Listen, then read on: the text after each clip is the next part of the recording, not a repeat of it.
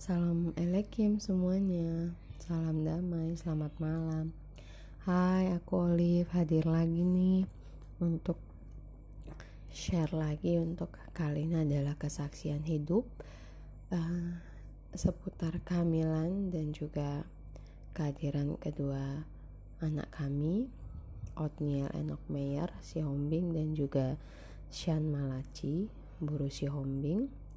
Puji Tuhan, Tuhan kasih dua anak yang luar biasa, pintar, ganteng, cantik, bijak, aktif, dan itu semua karena kebaikan Tuhan. Jadi mau share di sini itu kejadiannya eh, kami menikah di tanggal cantik itu di tahun 2012 bulan 2 tanggal 2 jadi 2 2 2012 dan itu sama sekali kami nggak rencanakan awalnya tapi karena memang gedungnya memang bisa di tanggal itu. Gitu. Jadi akhirnya kami uh, diberi Tuhan karunia untuk menikah di tanggal yang cantik dan kami memuji Tuhan untuk itu. Nah, singkat cerita akhirnya uh, di awal pernikahan sebenarnya sudah pernah sekali hamil. Cuman waktu itu kecelakaan uh, kereta atau motor kalau di Medan tuh bilangnya kereta. Jadi ke kecelakaan motor itu dengan keponakan yang masih kecil dan akhirnya di situ baru ketahuan hamil. Jadi perkiraan hamil itu tiga minggu cuman waktu itu luruh karena benturan keras memang di bagian perut gitu terus waktu itu kejadiannya di Medan setahun lebih kami menikah akhirnya kami memutuskan ke Bali karena uh, kondisi perekonomian di Medan waktu itu agak goyang dan karena kami memang sebelumnya pernah bekerja di Bali dan tahu di Bali itu lebih gampang dapat kerja. Jadi kami akhirnya memutuskan di sana sekalian istilahnya kalau kata kami orang Batak manjayo. Jadi manjayo itu artinya adalah uh, keluar dari rumah besar, artinya keluar dari uh, rumah keluarga besar. Walaupun waktu itu kasih kami nggak tinggal uh, di rumah keluarga besar tapi istilahnya itu masih dekat dengan rumah mertua pada saat itu. Jadi akhirnya untuk mengubah suasana juga karena kami masih tergolong pengantin baru walaupun kami pacaran cukup lama 6 tahun tapi ternyata pada saat menikah itu banyak hal yang harus disesuaikan. Nah jadi buat yang jomblo-jomblo atau yang masih sedang pacaran uh, yang namanya pacaran dengan menikah itu beda walaupun kita ngerasa kita udah cukup lama kenal ya tapi eh, nggak uh, sesederhana itu. Karena waktu pacaran kita nggak tinggal serumah nggak setiap hari ketemu nggak sharing apa pun uh, dengan orang lain. Sebelumnya uh, aku. Tapi kalau untuk sekarang sudah kita gitu. Jadi banyak yang harus disesuaikan banyak yang harus disinkronkan banyak yang harus diselaraskan harus banyak legowonya juga antar pasangan dan lain sebagainya. Nah dan waktu itu kami baru belajar. Jadi uh, supaya ada suasana baru yang enak yang kondusif akhirnya kami memutuskan untuk ke Bali. Nah di Bali kami cukup lama, hampir lima tahun di Bali. Walau sebelumnya 2009 pernah di Bali tadi karena pernah kerja di sana sebelumnya. Waktu itu kami masih pacaran. Terus uh, singkat cerita akhirnya kami ke Bali mencoba peruntungan nasib di Bali dan puji Tuhan Tuhan kasih rejeki yang amin buat kami cukup. Mungkin buat orang lain kurang tapi buat kami berdua itu cukup. Uh, kami bisa nabung kami bisa hidup layak walaupun kami tinggal di istilahnya di tanah rantau lah. Tidak di kampung halaman sendiri tapi penyertaan Tuhan buat kami itu selalu ada. Nah di Bali tiga kali keguguran lagi dan itu juga sama nggak tahu juga kalau ternyata hamil tahu-tahu udah gugur baru ketahuan hamil. Jadi yang paling terasa itu adalah waktu itu uh, karena kebetulan pernah kerja di hotel di salah satu hotel di sana.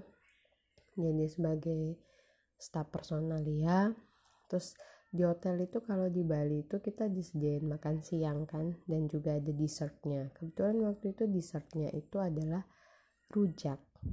Nah jadi karena memang penggemar nanas aslinya jadi waktu itu uh, kemakan lah nanas nanas muda gitu. Nah tahu-tahu kok tiba-tiba perutnya itu ngerasa mules tapi mulesnya itu udah mules di atas rata-rata gitu lah. Nggak ngerasa kayak mules biasa ini kenapa? gitu. Akhirnya pamit uh, dengan atasan karena kebetulan makan siangnya dengan atasan uh, pergilah maaf cakap kita ke toilet ke belakang. Nah pada saat uh, maaf cakap lagi BAB tadi itu nah yang keluar itu bukan kotoran tapi ternyata kayak songgok daging kayak gitu. Dan itu jatuh asli di telapak tangan karena waktu itu memang uh, maaf ini bukan kotor sih tapi ini kenyataannya begitu. Karena saking ngerasa yang keluar itu bukan kotoran akhirnya nampung gitulah nampung sendiri dan itu memang seonggok daging. Terus karena ngeri langsung dibuang aja gitu ke uh, langsung ke WC ya ke klosetnya itulah pokoknya. Udah kayak gitu uh, terus langsung uh, cucilah semua bersih apa segala macam akhirnya balik ke kantor. Tapi mulesnya itu nggak selesai dan makin sakit makin sakit akhirnya izin pulang. Nah setelah izin pulang keesokan harinya karena memang uh, nggak membaik akhirnya kita pergi ke rumah sakit besar istilahnya yang ditanggung sama uh, hotel waktu itu Nah, pada saat dicek ternyata hamil. Dan yang paling nyedihkan lah itu kata-kata dokternya adalah e, kayaknya sih ini nggak bisa bertahan. Tapi ya kita coba lah ya. Jadi uh, saya dikasih penguat terus gitu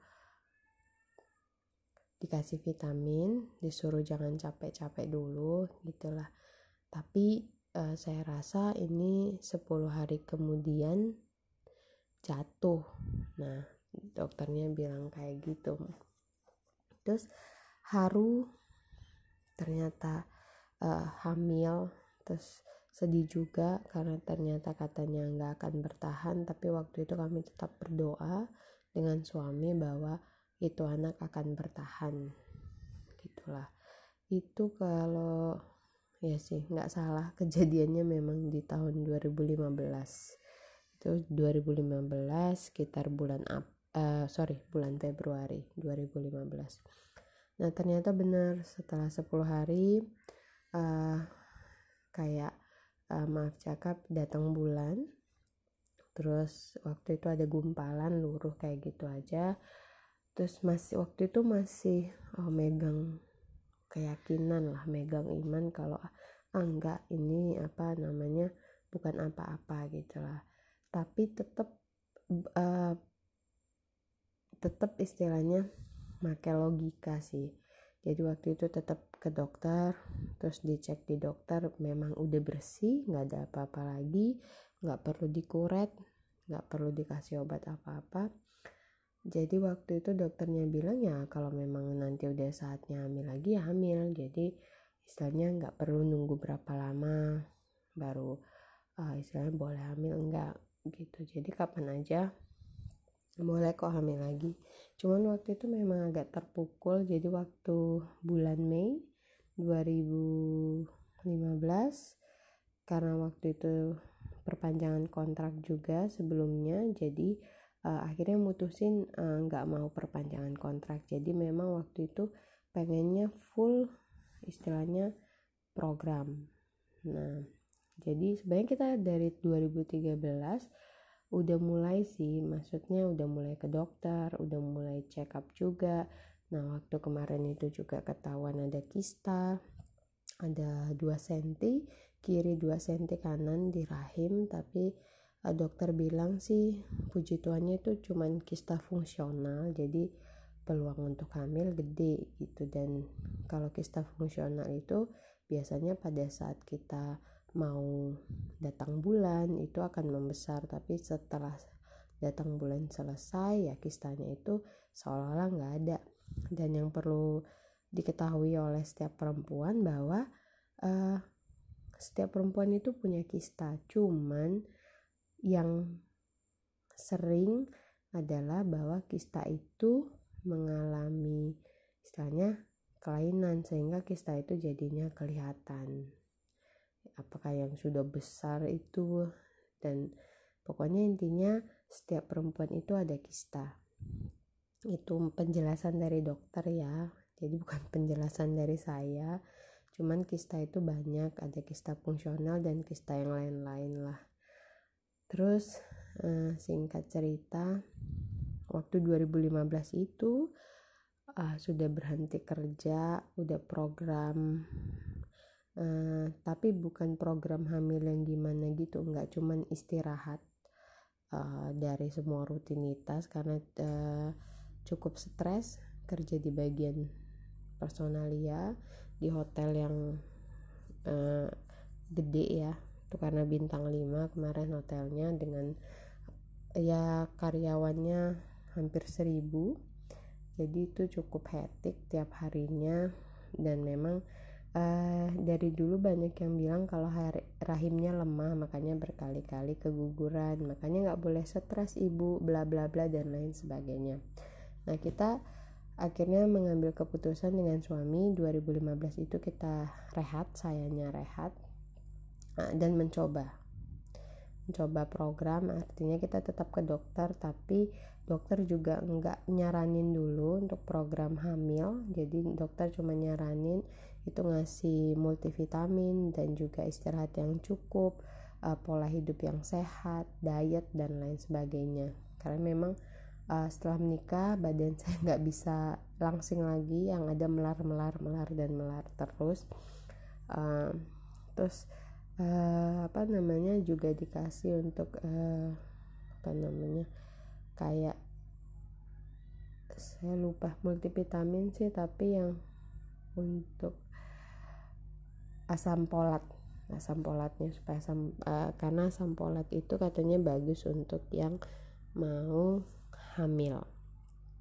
Nah setahun stop dari semua rutinitas hanya sebagai ibu rumah tangga biasa tidak menjamin kalau Tuhan akan kasih itu anak.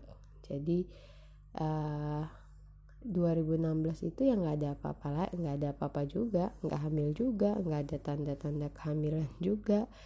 Uh, jadi memang benar-benar uh, tidak ada yang menjamin kapan kita bisa punya anak jadi yang menjamin kita bisa punya anak itu adalah Tuhan. Jadi waktunya Tuhan bukan waktunya kita ya teman-teman. Jadi saya buktinya. Saya bekerja saya bisa punya anak saya rehat khusus untuk punya anak. Nah ternyata saya juga nggak bisa punya anak pada waktu itu. Belum dikasih rezeki sama Tuhan pada waktu itu. Jadi 2016 bulan Mei saya kembali kerja lagi. Jadi setelah rehat setahun memang saya waktu itu kembali kerja sebagai personalnya juga di salah satu rumah sakit internasional terbesar di Bali Puji Tuhan, Tuhan selalu kasih saya rezeki yang baik. Suami saya juga begitu, dan itu yang kami syukuri sampai uh, detik ini. Tuhan tetap kawal kami, walaupun di tengah penderitaan sekalipun atau goncangan hidup sekalipun, tapi Tuhan gak pernah meninggalkan kami, termasuk untuk anak.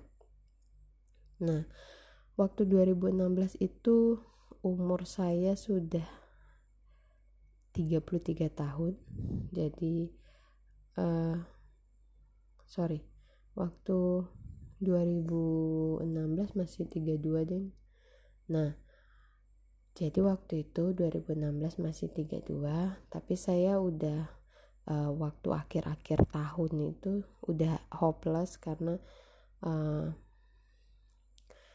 udah 32 sebentar lagi 33 34 35 ya kalau menurut uh, ahli kesehatan 35 itu udah riskan. Apalagi memang karena saya ada riwayat keguguran yang ya lumayan empat kali ya keguguran. Jadi itu udah menandakan bahwa warning bahwa uh, tubuh saya tidak cukup kuat versinya uh, kesehatan dan juga pandangan orang-orang awam yang memang sebelumnya sudah pernah hamil. Ya pandangan dari orang tua orang tua juga yang bilang wah ini oh, fisiknya nggak kuat dan lain sebagainya. Nah akhirnya 2016 itu memang uh, salah satu turning point iman saya. Jadi waktu di situ uh, memang kayak ngumpulin lah. Jadi kayak ngumpulin uh, keberanian untuk minta sama Tuhan. Bahwa Tuhan di tahun 2017 umur saya 33 saya harus hamil. Dan di tahun 2018 saat saat umur saya 34 saya harus punya anak. Nah itu doa. Dan doa itu memang waktu itu saya aminkan jadi uh, kayak lagi ngedumel sih sebenarnya sama Tuhan. Pokoknya nggak mau tahu ya Tuhan ya pokoknya umur 33 Oli itu harus hamil 34 Oli, Oli harus sudah punya anak. Nah uh, ya segamblang itu sih sama Tuhan.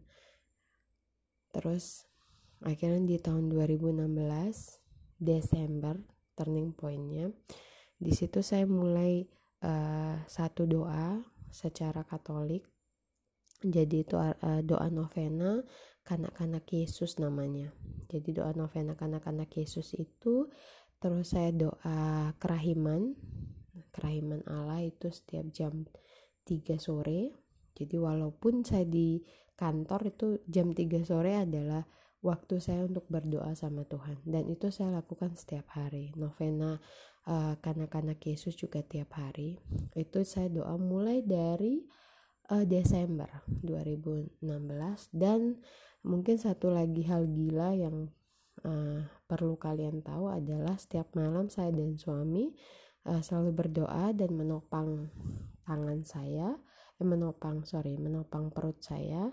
Dan kami itu berdoa bahwa kami mohon Tuhan Yesus lindungi anak yang sudah ada dalam rahim saya. Jadi Walaupun waktu itu kenyataannya belum ada di rahim, tapi iman kami memantapkan kami untuk tetap mendoakan bahwa anak itu sudah ada. Jadi waktu itu 2016 ya segila itu sudah jadi itu namanya crazy faith kalau versinya kami karena berdo mendoakan yang belum ada seolah-olah sudah ada. Dan kami aminkan itu Terus pada saat berdoa novena kanak-kanak Yesus, saya juga punya permintaan uh, sama Tuhan. Jadi waktu itu saya memang minta secara spesifik anak saya itu seperti apa. Jadi saya minta sama Tuhan Yesus bahwa anak saya putih, anak saya hidungnya mancung, anak saya rambutnya lurus, matanya besar seperti saya, uh, anak saya itu tegas. Anak saya itu ganteng charming pokoknya. Pokoknya itu doa saya. Terus uh, waktu itu pas bulan 6 jadi waktu itu bulan 6 saya udah uh, ya mulai dia bilang udah mulai ngerasa oke okay, uh, kayaknya kalau memang uh, dari Desember sampai Juni belum ada tanda-tanda juga ya udah. Uh, saya bilang ke suami saya oke okay, pap kita program hamil aja udah gitu. Karena waktu itu memang puji Tuhan uh, keuangan kami cukup untuk program hamil. Jadi kami memutuskan untuk program hamil. Kami datangi dokter yang biasa kami kunjungi untuk SPOG yang biasa kami kunjungi. Nama dokternya adalah dokter Wulan IGGA Wulandari saya masih ingat sampai sekarang karena dokter itu banyak berjasa buat kami. Di dokter yang menurut saya memang Tuhan pakai dia baik hati uh, prakteknya nggak mahal terus dia kita konsultasi apa aja dia mau dengarkan dan dia juga ngasih solusi dan juga gambaran-gambaran itu menenangkan. Jadi nggak ngebuat takut gitu. Jadi buat teman-teman yang di Bali saya sekalian promosi sih uh, bukan promosi tapi saya ngasih tahu karena adik saya yang di bawah saya juga uh, dokternya itu. Dan uh, anaknya anaknya yang pertama masih satu sih sampai sekarang uh, dokter itu yang menangani kelahirannya. Dan uh, beliau prakteknya di Denpasar di Jalan Pendidikan di Denpasar. Jadi dokter IGGA Wulandari. Nah jadi buat teman-teman yang di Bali yang mau program hamil atau yang istilahnya uh, mencari dokter perempuan yang baik saya sarankan ke dokter Wulan. Oke? Okay? nah balik ke laptop. Balik lagi ke uh, apa namanya ke pembahasan kita. Nah pada waktu itu uh, bulan 6 itu kita ke dokter terus uh, kita cerita semua oke okay, uh, dokter Wulannya nanya nih jadi ibu mau programnya kapan? Karena memang kita kerja terus kita terkendala sama waktu jadi waktu itu uh, 17 Agustus baru libur. Nah jadi kita memang cari waktu libur karena kita ada rencana mau pulang ke Medan jadi kita nggak mau pakai cuti kita waktu itu.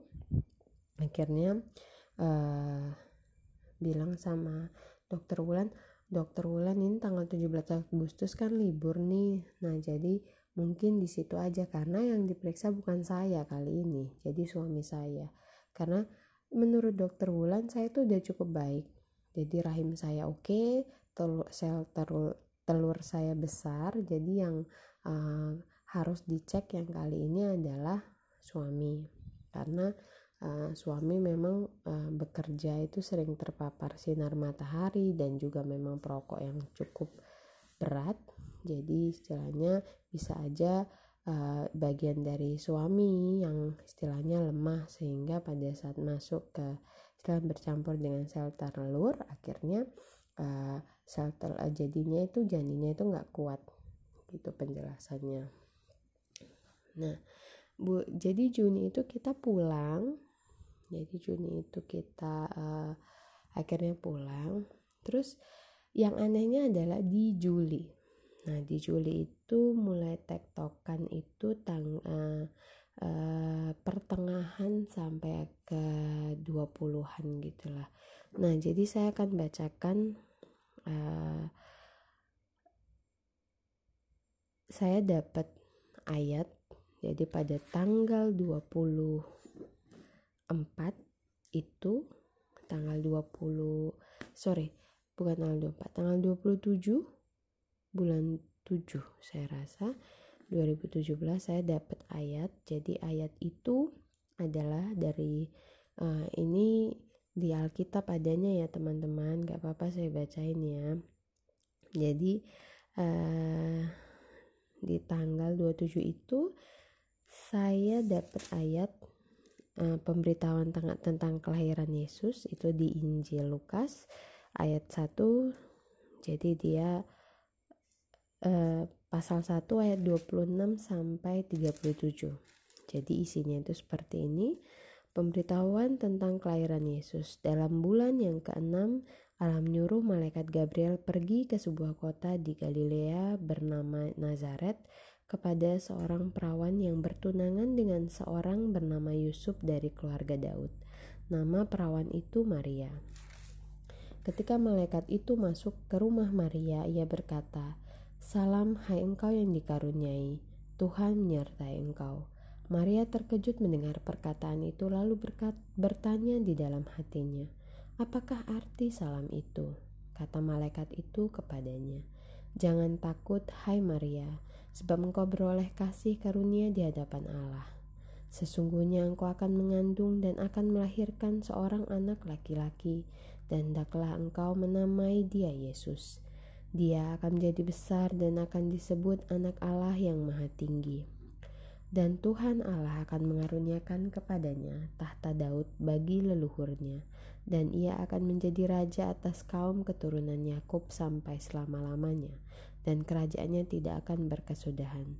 Kata Maria kepada malaikat itu, "Bagaimana hal itu mungkin terjadi karena aku belum bersuami?" Jawab malaikat itu kepadanya, Roh Kudus akan turun atasmu dan kuasa Allah yang maha tinggi akan menaungi engkau. Sebab itu anak yang akan kau lahirkan itu akan disebut kudus anak Allah.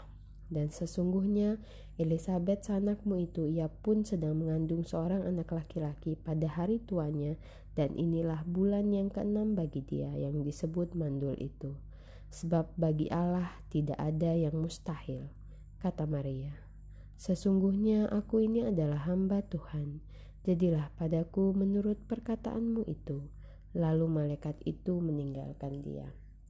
Nah, teman-teman, itu adalah ayat yang kebuka karena pada saat uh, baca Alkitab itu saya uh, kalau berdoa setelah berdoa saya baca Alkitab itu saya bukannya random jadi saya minta Tuhan kasih tahu hari ini ayat yang tepat untuk saya itu apa gitu nah waktu itu saya agak termenung agak tek di hati gitu. God apakah kali ini kau akan ngabulin nih uh, doanya saya gitu dan suami?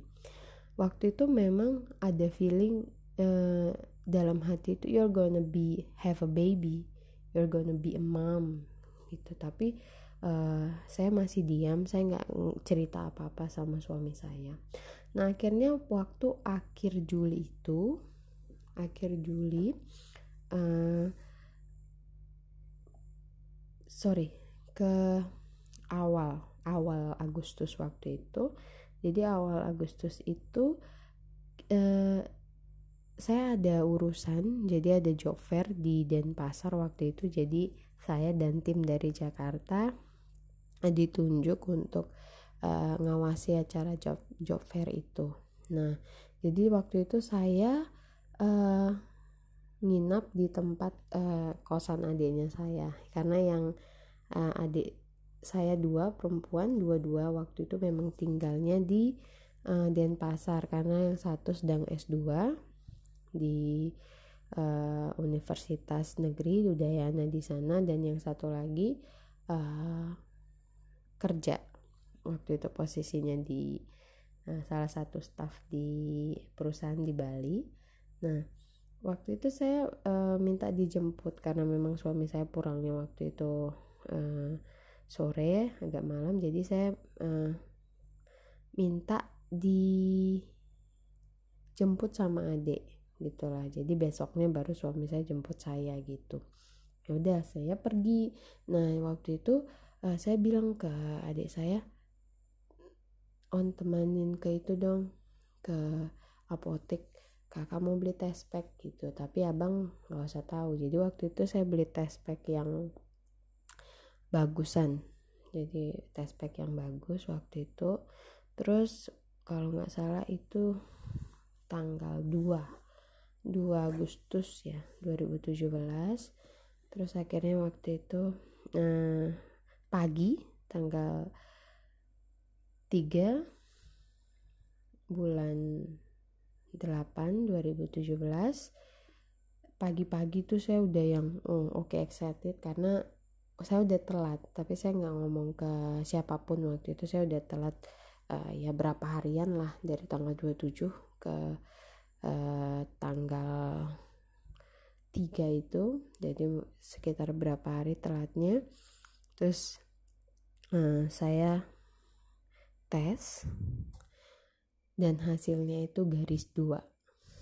Waktu itu Tuhan saya udah ngerasa wow saya uh, sampai cepat-cepat bangunin adik saya yang kecil. Sorry yang ngawanin balik ke apotek itu adik saya yang kecil.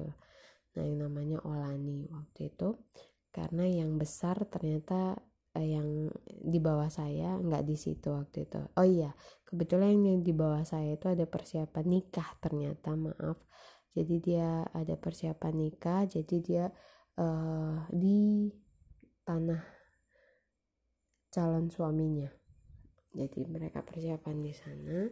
Akhirnya yang nemenin saya adalah ada yang kecil waktu itu olah saya langsung Lani Lani lihat nih apa kak? Itu dia masih tidur waktu itu. Karena masih jam 3 pagi saya udah excited. Ya itulah calon mama.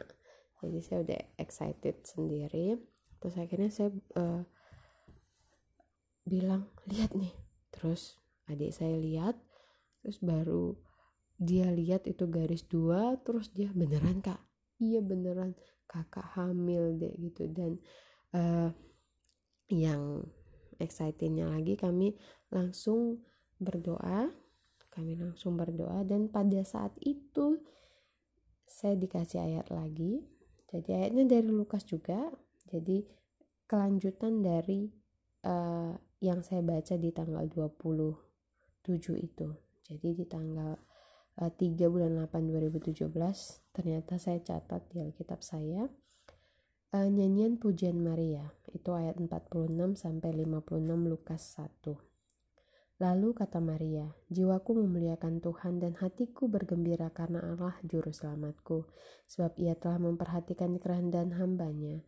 Sesungguhnya mulai dari sekarang segala keturunan akan menyebut aku berbahagia, karena yang Maha Kuasa telah melakukan perbuatan-perbuatan besar kepadaku dan namanya adalah kudus. Dan rahmatnya turun-temurun atas orang yang takut akan dia. Ia memperlihatkan kuasanya dengan perbuatan tangannya dan mencerai beraikan orang-orang yang congkak hatinya. Ia menurunkan orang-orang yang berkuasa dari tahtanya dan meninggikan orang-orang yang rendah. Ia melimpahkan segala yang baik kepada orang yang lapar dan menyuruh orang yang kaya pergi dengan tangan hampa. Ia menolong Israel hambanya karena ia mengingat rahmatnya, seperti yang dijanjikannya kepada nenek moyang kita, kepada Abraham dan keturunannya untuk selama-lamanya. Dan Maria tinggal kira-kira tiga bulan lamanya bersama Elizabeth lalu pulang ke, kembali ke rumahnya. Nah, ini ayat yang saya dapat tanggal 3 bulan 8 2017. Jadi uh, itu betul-betul kayak amazing. Jadi itu uh, mukjizat yang memang saya dapat dari Tuhan kami dapat dengan suami dari Tuhan di mana kami memang planning program hamil. Ternyata di bulan Agustus ternyata Juli Tuhan kasih. Jadi kami nggak perlu keluar dana yang besar untuk program hamil. Dan doa saya dijawab dalam waktu tujuh bulan dari doa karena doa itu memang enggak berhenti. Setiap hari kedua doa itu saya daraskan dan juga tompang tangan ke uh, perut saya. Saya dengan suami itu tetap kami lakukan setiap malam. Kami ada saat teduh tiap pagi dan juga tiap malam itu. Dan sebegitu amazed-nya kami rasa waktu itu saya sampai dengan adik saya menangis terharu kami sam sambil berdoa mendaraskan novena anak-anak Yesus kembali. Kami berdoa rosario kembali dan itu luar biasa uh, yang nggak pernah kita sangka itu Tuhan kasih. Dan itu belum berakhir di situ aja. Masih ada mukjizat lain bahwa setelah itu saya hamil uh, setelah hamil itu uh, kita itu waktu saya hamil 6 minggu kita balik ke Medan. Karena uh, adik yang tadi Ona itu resepsi nikah waktu itu di kampung. Jadi kita balik ke Medan. Uh, saya lupa sih tanggalnya nggak terlalu ingat tapi itu bulan ok Oktober ya. Kita bulan Oktober. Oh iya dan saya yang amaze-nya itu adalah uh, waktu jahit kebaya. Nah saya belum hamil tapi saya prepare itu kebaya untuk kebaya orang hamil. Dan pada saat fitting akhir itu saya sudah hamil. Dan sampai uh, apa namanya si ibu tukang jahitnya itu emes kok bisa ya mbak? Padahal uh, waktu itu kan mbak belum hamil dan ternyata fitting terakhir mbaknya beneran udah hamil dan itu baju ngepas bagus banget di saya untuk kehamilan saya dan itu memang puji Tuhan luar biasa jadi memang Tuhan udah nyiapin segala sesuatu di mana memang kita waktu Tuhan ngerasa kita udah siap pasti akan ada waktu untuk semuanya itu. Itu yang perlu kita percayai ya teman-teman. Terus uh, waktu itu saya sampai hari ini misalnya saya sampai besoknya kita udah preparean mau ke kampung dari Medan. Jadi saya waktu itu memang kami nginep selalu di tempat mertua kalau pulang ke Medan. Uh, terus uh, kita pas udah sore menjelang malam kita jalan nih. Nah waktu itu hujan deras. Nah sebenarnya waktu mau ke kampung kita singgah sempat di Binjai karena sekampung saya itu di Tanjung Langkat salah satu apa namanya kabupaten lah di Sumatera Utara terus uh, kita singgah dulu di Binjai waktu itu langsung ke dokter. Karena memang baru uh, semalamnya kan kita nyampe tuh dari Bali jadi uh, harus karena memang ya setelah hampir enam tahun terus langsung dapet anak jadi uh, agak wanti-wanti jadi kita betul-betul uh, care nih sama si babynya. Terus waktu uh, malamnya kita tetap singgah ke Binjai ke salah satu rumah sakit terus dicek karena si babynya ini ya saya agak parnoan sih karena waktu itu masih muda terus kan disarankan nggak naik pesawat dulu karena masih muda terus karena riwayat uh, keguguran dan lain sebagainya. Tapi akhirnya memang uh, waktu itu diizinin sih sama dokter tapi memang waktu itu dikasih penguat yang lumayan banyak untuk berapa hari terus waktu di Medan juga itulah dia. Terus tetap ternyata waktu di Medan itu dikasih penguat juga sama dokter yang di Medan. Tapi waktu itu kah aman-aman aja sih. Maksudnya waktu di Binjai itu aman-aman aja. Babynya juga sehat posisinya oke okay, uh, dan berkembang denyut jantung jantungnya juga aman gitulah. Jadi kita next. Nah waktu di situ tuh hujan deras dan masih perbaikan di daerah kampung Nah karena hujan deras terus eh, nggak uh, kelihatan jalan, akhirnya abang sepupu yang bawa mobil masuklah ke lobang. Dan lobang itu agak dalam terus itu tekak gitu. Kayak uh, perut saya juga ngerasa sakit. Dan waktu itu memang nggak ada bantalan di belakang punggung terus nggak ada bantalan di bawah uh, di atas kursi gitu loh untuk menjaga goncangan. Karena memang uh, maklum anak pertama nggak juga terlalu tahu yang seperti itu. Akhirnya waktu malah uh, paginya pendarahan dong. Nah sibuk lah semuanya sibuk karena saya pendarahan. Karena setelah enam tahun terus pendarahan semuanya udah wah uh, padahal di situ udah maksudnya bes malamnya ini ada apa adat abang karena abang yang paling besar belum ngadati jadi seharusnya malam ini dibuat dan besok paginya si adik yang istilahnya resepsi pernikahan dan adat. Nah tahu tahunya saya pendarahan paginya. Semuanya heboh semuanya repot semuanya uh, yang wih kasih ini kasih ini bed rest apa segala macam. Sampai akhirnya waktu malam itu saya memang nggak ikut artinya saya nggak ikut ke prosesi adatnya abang. Jadi saya bed rest di uh, salah satu penginapan yang udah disediakan papa di sana. Kita bed rest saya ditemanin sama uh, kakak sepupu waktu itu. Uh, udah kita anggap keluarga.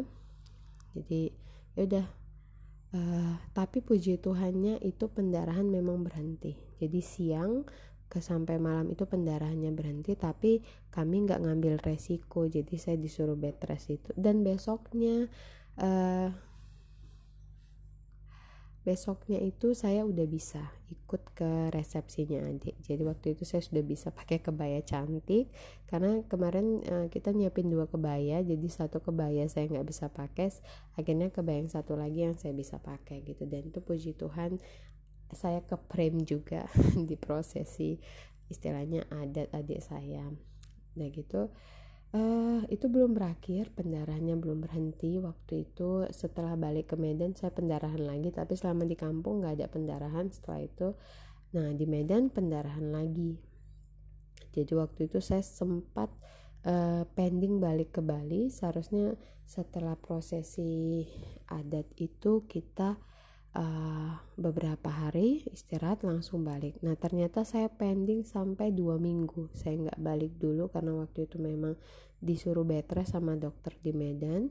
Akhirnya karena sudah tidak pendarahan lagi yaudah saya diizinkan terbang dengan surat uh, keterangan dari dokter. Terus sampai di Bali awalnya sih nggak pendarahan. nah beberapa setelah hari itu pendarahan lagi. Jadi waktu itu memang uh, sampai tujuh bulan ini si baby pendarahan. Bukan karena babynya bukan. Tapi ternyata saya uh, placenta pervia namanya artinya uh, placenta saya itu di bawah. Jadi setiap kali saya jalan atau saya mengalami kecapean atau gesekan itu biasanya pendarahan. Tapi puji Tuhannya tidak mempengaruhi si bayi si bayinya cukup kuat dan saya juga waktu itu staminanya kuat. Nah itu dia. Jadi uh, dan akhirnya si baby ini lahir Otniel bisa lahir dengan sehat sempurna puji Tuhannya nggak ada yang kurang. Dan kembali lagi teman-teman doa saya dikabul. Yang saya minta onil putih, onil ganteng, onil matanya seperti saya besar, rambutnya lurus, hidungnya mancung kayak kami, lebih tepatnya kayak papanya. Itu semua Tuhan kasih. Dan dia sedikit mirip agak bule gitu lah mungkin aura Balinya masih kena ke dia kali ya jadi karena mamanya sering lihat bule-bule ya dia agak ya putih dan sedikit mirip orang bule kata orang dan saya puji Tuhan untuk itu nah uh, itu kelahiran yang pertama. Itu mukjizat untuk kelahiran anak pertama. Yang kedua lebih keren lagi. Jadi yang kedua ini Shan itu nggak pernah kami rencanakan. Karena kami dari dulu dengan suami memutuskan bahwa oke okay, kita cuma punya satu anak. Karena riwayat uh, saya yang keguguran berapa kali dan juga karena uh, kehamilan pertama itu uh, ujian juga ya karena pendarahan dan itu nggak gampang. Saya harus pakai penguat selama tujuh bulan. Uh, saya harus resign dari kantor saya. Di kehamilan ke lima bulan ke enam uh, kehamilan ke enam bulan saya balik lagi harus di Medan. Akhirnya saya uh, lahiran di Medan waktu itu. Jadi itu cukup uh, membawa kami memutuskan dengan suami untuk oke okay, kita punya anak satu aja ini aja puji Tuhan bisa kita besarkan dengan baik itu udah puji Tuhan. Karena memang kami bukan tipe yang suka anak-anak sebenarnya. Terus uh, saya juga masih agak baby blue. Saya sempat ngalamin baby blue di mana uh, waktu begitu Oni lahir karena saya juga kaget dengan situasi terus saya memang ini kah istilahnya kelahiran pertama saya nggak tahu apa-apa yang namanya ngurus anak dan lain sebagainya. Jadi terus saya nggak punya mama lagi. Jadi itu termasuk beban mental uh, buat saya. Saya punya anak tapi saya nggak ada guidance karena mama saya udah nggak ada jadi mama saya meninggal di 2013 saat, saat saya baru uh, menikah setahun lebih waktu itu. Um, waktu itu juga uh, waktu kelahiran Onil juga haru karena waktu itu saya ingat mama mama selalu tanya gimana? Oli udah cantik. Artinya cantik adalah udah hamil apa belum? Waktu mama masih apa saya nggak bisa ngasih uh, cucu sama mama saya pas waktu mama saya masih hidup. Akhirnya saya bisa ngasih cucu ke mama saya setelah beberapa tahun kemudian.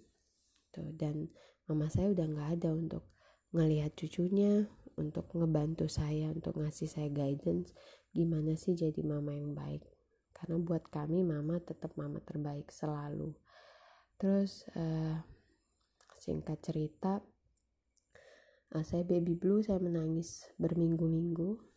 Jadi God kenapa sih gini rasanya? God oh ternyata begini perjuangan ibu. God uh, saya nggak bisa apa-apa dan lain sebagainya dan lain sebagainya gitu. Dan itu cukup uh, memukul saya. Belum trauma uh, sesar. Jadi saya juga uh, trauma sesar karena pemulihannya cukup lama. Waktu itu memang nggak uh, bisa uh, karena riwayat kesehatan saya nggak bisa lahir normal. Jadi saya sesar dan uh, tetap hargai buat teman-teman semua untuk ibu yang lahir normal atau sesar itu pengalamannya ada sendiri-sendiri kesakitannya ada sendiri-sendiri ya teman-teman. Jadi uh, sesar juga itu perjuangan dan bahkan untuk pemulihannya itu lebih lama dari ibu yang lahir normal jadi kita tetap harus menghargai apa pun uh, pilihan yang sudah dibuat ibu-ibu untuk melahirkan anaknya. Walaupun kalau saya pribadi saya waktu itu memang menggebu-gebu untuk normal ya ternyata nggak bisa normal ya ya sudahlah daripada membahayakan saya dan juga membahayakan baby ya saya ngikut kata dokter waktu itu. Terus ya puji Tuhan anak saya sehat saya sehat sampai detik ini. Terus waktu itu setelah enam bulan kelahiran Otniel kita udah pindah ke rumah kita sendiri waktu itu uh, kejadian aneh muncul nih. Nah saya sakit mah. Saya sakit mah berbulan-bulan.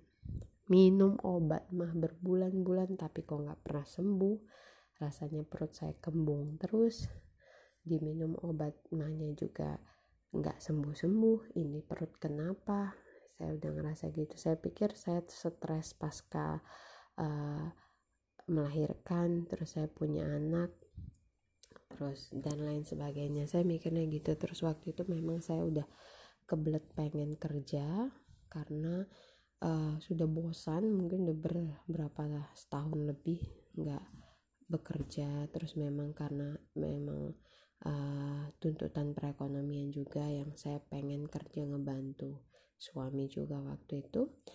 Nah yang ngebuat anehnya lagi adalah saya ngelihat itu maaf cakap uh, pampersnya orang besar. Jadi pembalutnya saya itu kenapa masih di atas lemari aja kok nggak habis-habis ya saya mikirnya gitu. Terus saya mikir perasaan itu udah lama di situ tapi kok nggak habis-habis? Lah saya ke mana aja ini? Loh kenapa itu pembalut nggak habis? Nah saya terus mikirin kayak gitu. Sampai akhirnya saya curiga akhirnya saya mutusin uh, ngomong ke suami pap tolong dulu belikan test pack saya bilang waktu itu. Nah akhirnya suami saya beliin saya test pack itu ada berapa biji tiga ya tiga tiga biji kalau saya nggak salah. Nah waktu itu mungkin betul-betul ngerasa uh, curiganya siang itu juga saya langsung tes pack. Dan yang lebih parahnya itu sudah garis dua terang.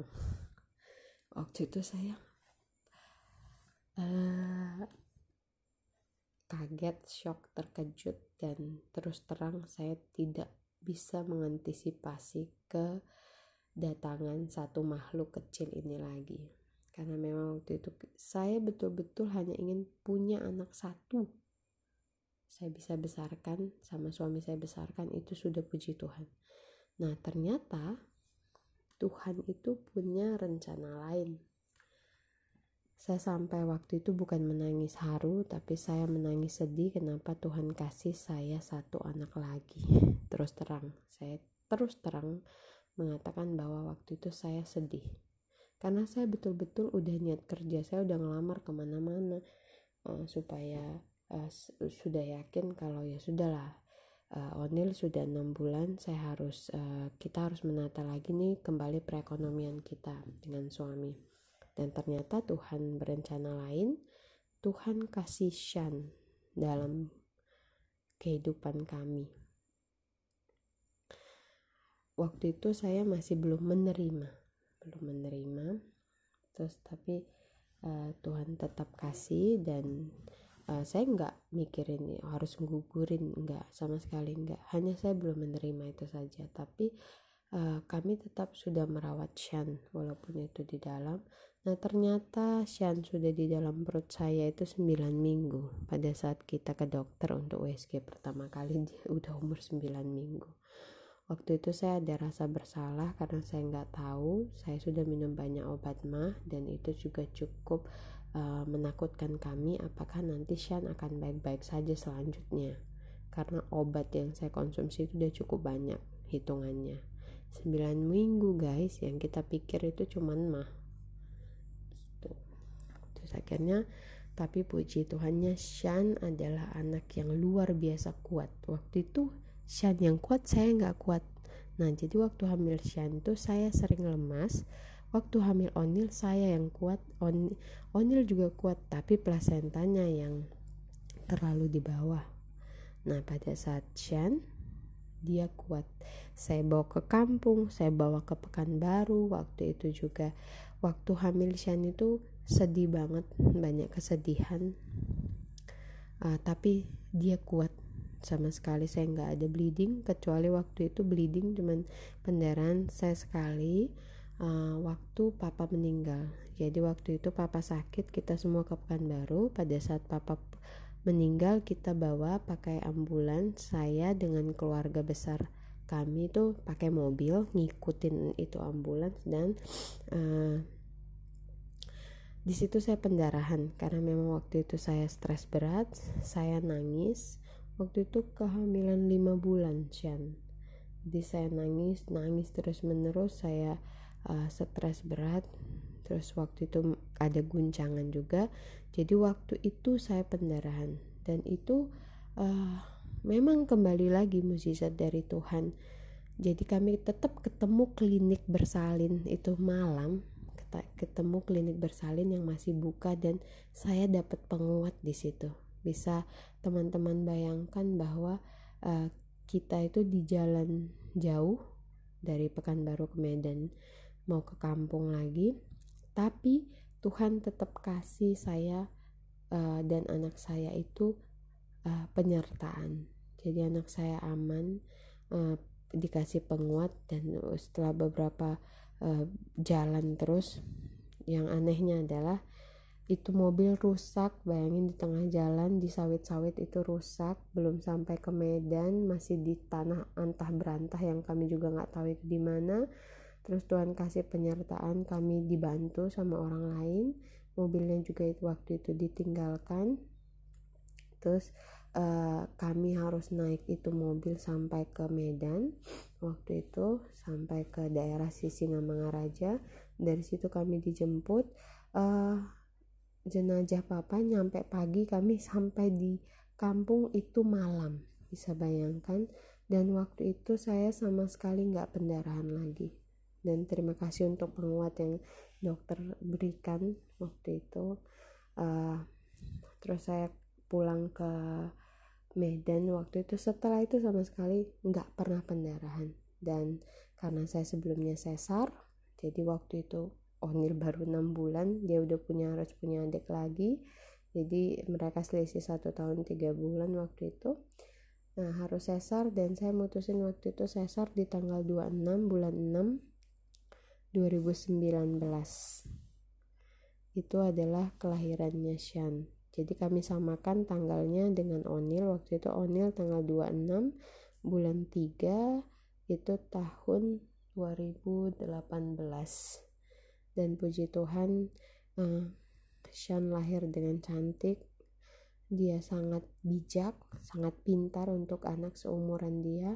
Dan untuk sekarang saya merasa terberkati punya dua anak ini. Dan ternyata itu belum selesai tuh. Uh, itu musisat sudah ada sebelum Onil dan Sean ada. Jadi waktu itu di Bali kejadiannya saya pernah berdoa. Waktu itu saya tompang tangan saya sendiri. Waktu itu suami saya kerja. Jadi waktu itu posisi siang-siang saya ingat sekali.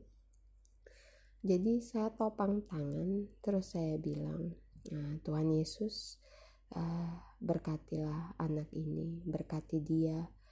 Nah tiba-tiba itu saya dengar suara asli saya nggak berbohong sama sekali. Jadi dia bilang bukan dia mereka. Sekali lagi saya ulangi bukan dia mereka.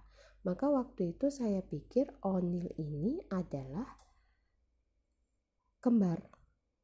Jadi kami udah siapin dua nama tuh dan dua-duanya itu namanya laki-laki. Karena memang saya minta anak saya yang pertama itu laki-laki dan Tuhan kabulkan kan.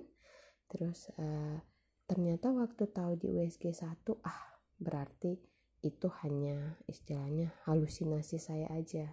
Saya seolah-olah mendengarkan suara tapi ternyata enggak.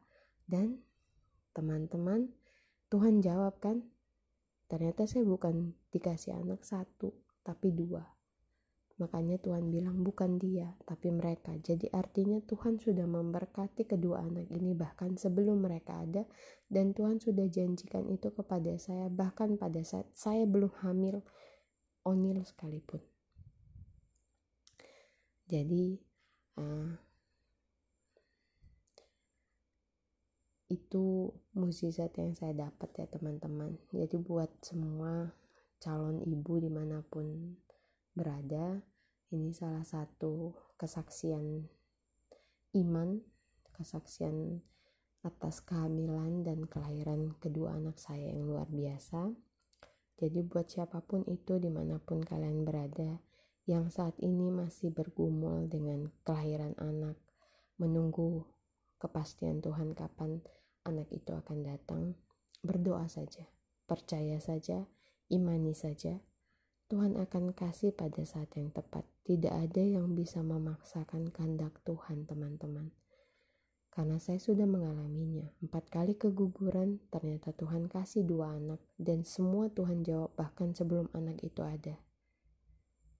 Jadi, buat ibu-ibu yang sedang menangis karena kehilangan janinnya yang kehilangan anaknya Tuhan tahu yang terbaik teman-teman itu yang terbaik buat anak-anak kita yang mungkin memang belum diharuskan untuk lahir ke dunia ini tapi percayalah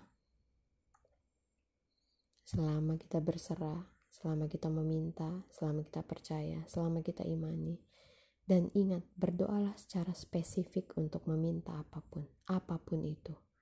Mau jodoh, mau anak, mau pekerjaan, mau tempat tinggal, mau apa pun itu. Ber memintalah secara spesifik. Tuhan kita baik, dia luar biasa baik. Dia tidak pernah meninggalkan kita sekalipun teman-teman. Saya bukti, saya saksinya. Saya kesaksian hidup saya sudah ada beberapa yang saya sharing dan itu bukti betapa Tuhan Yesus baik betapa Tuhan di agama apa pun itu pasti baik. Jadi teman-teman, saya sharing secara iman saya karena memang saya Kristen, saya mengimani Katolik, dan teman-teman juga pasti punya cerita tersendiri bagaimana kebaikan Tuhan, walau apa pun agama kita, apa pun yang kita imanin. Tapi saya percaya pada saat kita berserah pada saat kita meminta, itu Tuhan pasti berikan. Intinya adalah percaya, imani.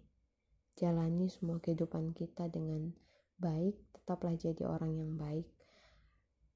Pada saat kita mempunyai kesaksian, biarlah kita belajar untuk sharing itu seperti yang saya coba lakukan. Saya sharing kebaikan Tuhan karena saya memang sudah berjanji sebelumnya maka dari itu teman-teman, pada malam ini saya kembali mengucap syukur karena uh, diberi kesempatan untuk mengenal Anchor ini, podcast ini, dan ini cara yang Tuhan pakai yang saya percaya bahwa uh, Olive, yuk bersaksi, saya kan sudah baik. Ayo muliakan saya. Ayo kasih semangat buat sesama.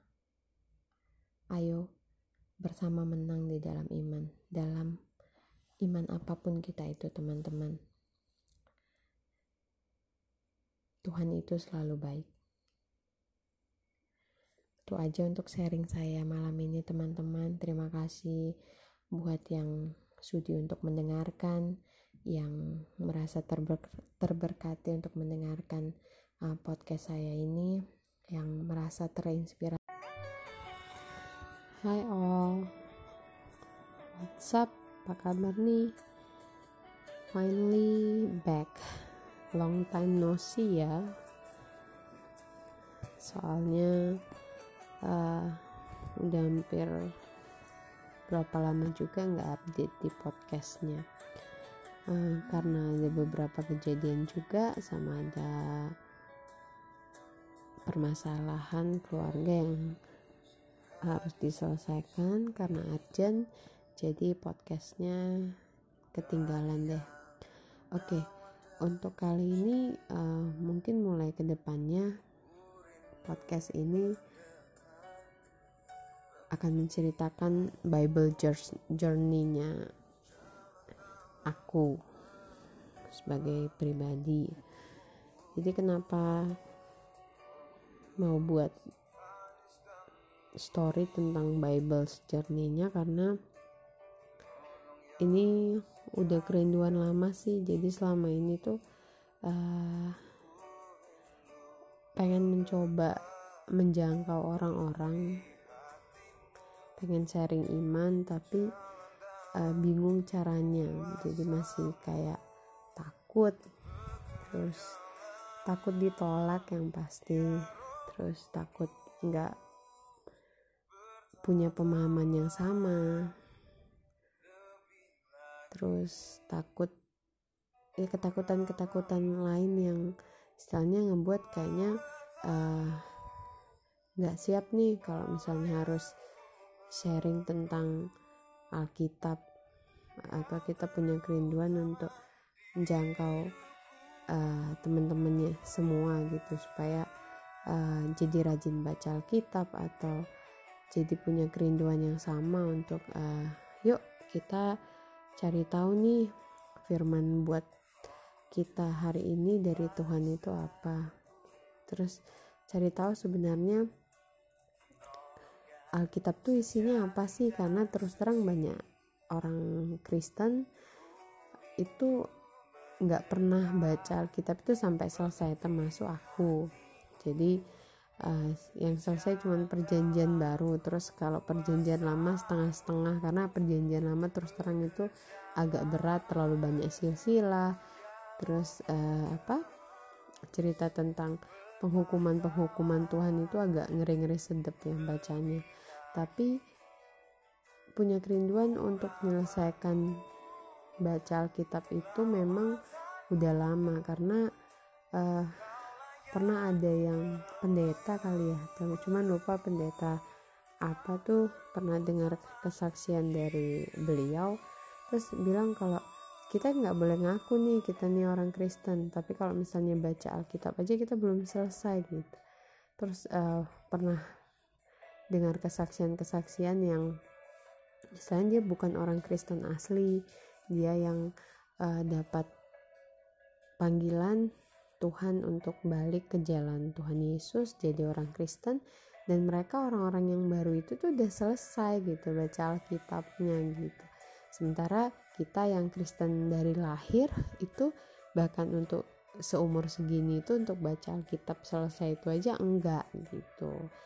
Jadi atas kerinduan itu makanya Bible's Journey ini uh, aku buat semoga berkenan semoga juga bisa menjadi inspirasi semoga juga istilahnya membangun juga kerinduan untuk tahu firman Tuhan. Karena dalam Alkitab itu semua jawaban untuk semua permasalahan hidup kita itu ada. Jawaban semua untuk tanya kita itu ada. Dan semua firman Tuhan itu penggenapan firmannya itu masih relevan dari zaman kejadian ini ada Alkitab dibuat sampai zaman sekarang itu penggenapan firman itu terus terjadi dan memang tergenapi satu persatu itu uh, saya baru uh, aku tuh baru belajar. Kita belajar sama-sama yuk. Kita cari cari tahu tentang Tuhan Yesus kita bangun kerinduan kita untuk bisa lebih dekat sama Tuhan Yesus melalui firman-Nya melalui pelayanan dalam bentuk apa pun uh, bisa sharing-sharing iman sama-sama terus semoga podcast ini juga bisa menjadi berkat buat yang dengar bisa jadi kemuliaan Tuhan itu yang terutama oke okay. Bible journey-nya aku pada hari ini itu tanggal 5 Juni 2021 di hari Sabtu.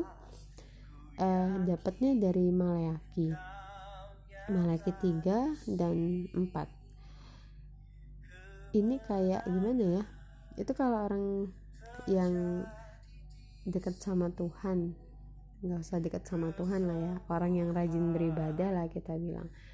Uh, itu pasti pernah nanya gini apalagi kalau lagi banyak masalah terus kayaknya masalah itu nggak kunjung selesai pasti ada kecenderungan ah doa doa tapi ah, nggak pernah dijawab pun doanya.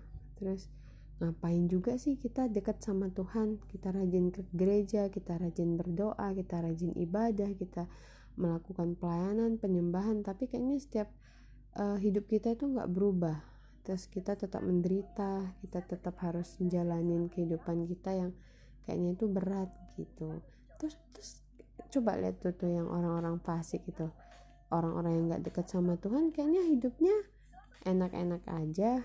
Kayaknya hidupnya uh, Tuhan berkati terus Tuhan kasih apa namanya ya Tuhan kasih kayaknya dia nggak dekat sama Tuhan aja Tuhan tetap berkati gitulah. Tuhan kasih kemudahan Tuhan kasih hidup yang enak mereka bisa foya-foya mereka bisa liburan mereka kayak nggak punya masalah gitu. Nah ini tuh jawaban untuk semua tanya kita yang kita pernah melakukan pertanyaan kayak gitu termasuk aku. Aku sering sering banget. Jadi ini mungkin jawaban untuk doa jawaban untuk pertanyaan kita buat yang masih mencari. Semoga ini bisa membangun iman kita, menjadikan kita lebih dekat lagi sama Tuhan, menjadikan kita lebih mendapatkan ilham lagi untuk mencari firman. Oke, aku bacain ya. Mulai dari Maleaki 13, sorry, Maleaki 3 ayat 13 sampai 18. Kemenangan terakhir bagi orang benar.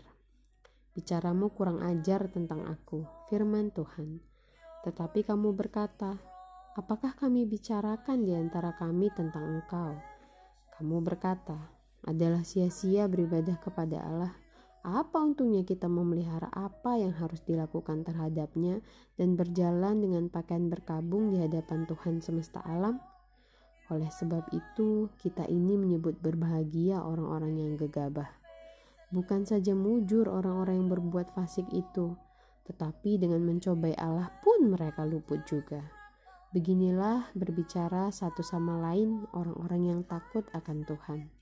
Tuhan memperhatikan dan mendengarnya. Sebuah kitab peringatan ditulis di hadapannya dan sorry, bagi orang-orang yang takut akan Tuhan dan bagi orang-orang yang menghormati namanya. Mereka akan menjadi milik kesayanganku sendiri, firman Tuhan semesta alam. Pada hari yang kusiapkan, aku akan mengasihi mereka sama seperti seseorang mengasihi, menyayangi anaknya yang melayani dia. Maka kamu akan melihat kembali perbedaan antara orang benar dan orang fasik, antara orang yang beribadah kepada Allah dan orang yang tidak beribadah kepadanya. Malaki 4 ayat 1 sampai 6. Hari Tuhan. Bahwa sesungguhnya hari itu datang, menyala seperti perapian, maka semua orang gegabah dan setiap orang yang berbuat fasik menjadi seperti jerami dan akan terbakar oleh hari yang datang itu. Firman Tuhan semesta alam, sampai tidak ditinggalkannya akar dan cabang mereka. Tetapi kamu yang takut akan namaku, bagimu akan terbit surya kebenaran dengan kesembuhan pada sayapnya. Kamu akan keluar dan berjingkrak-jingkrak seperti anak lembu lepas kandang. Kamu akan menginjak-injak orang-orang fasik sebab mereka akan menjadi abu di bawah telapak kakimu pada hari yang kusiapkan itu. Firman Tuhan semesta alam.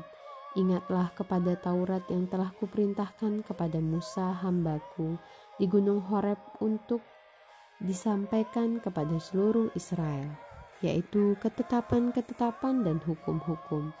Sesungguhnya aku akan mengutus Nabi Elia kepadamu menjelang datangnya hari Tuhan yang besar dan dahsyat itu maka ia akan membuat hati bapak-bapak berbalik kepada anak-anaknya dan hati anak-anak kepada bapak-bapaknya, supaya jangan aku datang memukul bumi hingga musnah. Demikianlah sabda Tuhan. Syukur kepada Allah. Nah, guys, di sini tuh uh, jelas banget ya. Selain Tuhan kayak jawab doa kita gitu eh udah ngomong kurang ajar nih tentang aku. Itu kata Tuhan. Jadi istilahnya kita pasti uh, mikirnya yang kayak aku bilang tadi is ngapain sih capek-capek berdoa capek-capek gereja capek-capek deket sama Tuhan tapi masalah nggak selesai-selesai kayaknya malah tambah ruwet tambah banyak dan lain sebagainya. Tapi kita ngelihat iri sama orang yang kayaknya kelihatannya nggak deket sama Tuhan tapi kok hidupnya nyantai? Duit ada terus. Bisa jalan-jalan ketawa ke kayak nggak ada masalah gitu. Tapi Tuhan udah ngasih nih firman yang betul-betul firman yang aku ulangi lagi ya itu yang paling mengena itu mereka akan menjadi milik kesayanganku sendiri, firman Tuhan semesta alam, pada hari yang kusiapkan. Aku akan mengasihi mereka sama seperti seorang menyayangi anaknya yang melayani dia. Ayat 17, ayat 18 nih yang paling jelas. Maka kamu akan melihat kembali perbedaan antara orang benar dan orang fasik, antara orang yang beribadah kepada Allah dan yang tidak beribadah kepadanya. Terus, yang di ayat uh, pasal 4 yang ayat 2 tetapi kamu yang takut akan Tuhan bagimu akan terbit surya kebenaran dengan kesembuhan pada sayapnya. Kamu akan keluar dan berjingkrak-jingkrak seperti anak lembu lepas kandang. Jadi udah jelas ya guys itu jawaban dari Tuhan bahwa tenang aja tenang aja harinya itu akan datang kalau misalnya aku akan nyiapin semua buat kalian orang-orang yang takut sama aku kalau aku akan menggenapi janjiku sama seperti Bapak menggenapi janji buat semua anak-anak yang taat dan sayang sama Tuhan yang melayani Tuhan dengan sungguh. Pelayanan dalam bentuk apa aja boleh guys. Mau jadi pendoa mau jadi worshiper mau jadi sing leader mau jadi relawan, mau jadi donatur dan lain sebagainya. Karena pikul salib masing-masing orang itu kan beda.